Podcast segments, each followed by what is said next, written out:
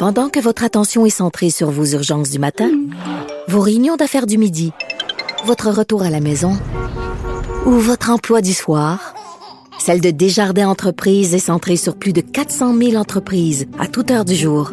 Grâce à notre connaissance des secteurs d'activité et à notre accompagnement spécialisé, nous aidons les entrepreneurs à relever chaque défi pour qu'ils puissent rester centrés sur ce qui compte, le développement de leur entreprise.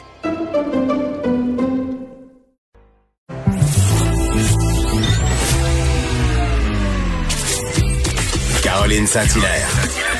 Caroline Saint-Hilaire. Un été pas comme les autres. Cube Radio.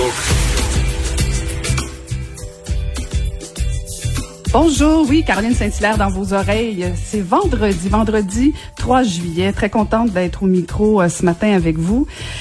Écoutez, ne manquez pas ça en fin d'émission pour les grandes entrevues qu'on fait depuis le début. On reçoit de la belle et grande visite. Ingrid Betancourt, vous vous souvenez d'elle, cette sénatrice colombienne qui s'était fait kidnapper et qui a été libérée le 2 juillet 2008. Ça fait plus de 12 ans. Et donc, on va parler avec elle tout à l'heure en fin d'émission.